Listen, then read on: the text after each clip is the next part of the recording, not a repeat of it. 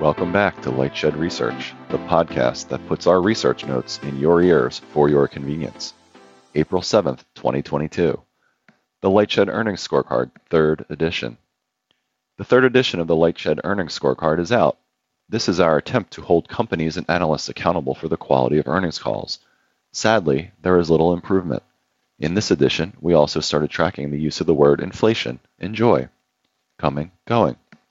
We added three companies to the Q4 edition of the Lightshed scorecard AST Space Mobile, Viasat, and US Cellular TDS. We also removed three companies Activision and Zynga are in the process of being acquired, and Paramount delivered quarterly results during its Analyst Day. So our total remains at 65 companies. In Q4, they were responsible for 61 listening hours, and unfortunately, prepared remarks were two hours longer this quarter. Prepared remarks, Q4 Hall of Fame. Our Hall of Fame is reserved for companies that are able to keep prepared remarks to less than 10 minutes. Viasat is our new Hall of Fame entrant, but only because it was not included in prior surveys. DoorDash took the top spot, cutting immediately to Q&A after delivering its safe harbors.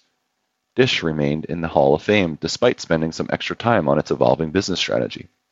Roku, Spotify, Twitter, and Radius dropped out of the Hall of Fame due to lengthier year-end reviews. Q4 members of the Hall of Fame América Movil, DoorDash, Viasat, Dish, and Roblox. And Q4 Hall of Shame. There were four new entrants to our growing Hall of Shame, which is defined as prepared remarks longer than 35 minutes. They are shown in bold below. Cogent remains the worst offender, leading the Hall of Shame with prepared remarks of 48 minutes. Hall of Shame members AMC Entertainment, CommScope, Digital Bridge, Sinclair, US Cellular TDS, American Tower, Cogent, Nielsen, and Snap. Change is afoot. Disney was the only company to exit the Hall of Shame as it reduced its prepared remarks by an impressive 9 minutes to 27 minutes. Coincidentally, they also re-invited Rich to their analyst day for the first time in six years. However, he is still waiting on getting a question on their quarterly call. Other notable mentions include DoorDash cut its prepared remarks by 75%. Honorable mention goes to AST, Disney, and Uber, who all shaved 25% plus. But Sinclair and IMAX went in the wrong direction, taking an extra 12 minutes. First question for the favorable analyst. The first questioner on most conference calls is still overwhelmingly an analyst with a buy rating. The hit rate was 73% for a buy rated analyst in Q4 and has averaged 76% over the past three quarters. And the return favor. The use of great quarter guys or some congratulatory remarks showed little signs of slowing down in Q4. These fawning queries increased by over 25% in Q4. Meanwhile, B of A apparently ran their own metric on this cringy comment as you can see in the tweet below often imitated, never duplicated. Willing to take the skeptic's questions.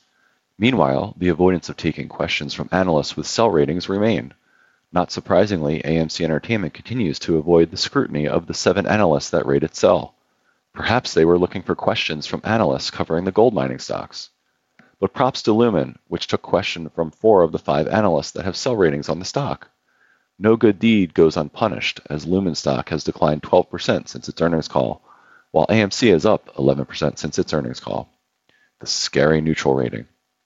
This is one of our favorite tables. We compare the percentage of ratings on a company that are sell or neutral to the percentage of questions taken from analysts with those less than flattering ratings. The worst performers of the 65 companies we track are shown in the table below. Special mention goes to AT&T, Fox, Iridium, and WOW, which only took questions from analysts with buy ratings. That's hard to do given that 40% or more of ratings on each of those stocks is neutral or sell. On the flip side, we give props to companies that embrace questions from the skeptics.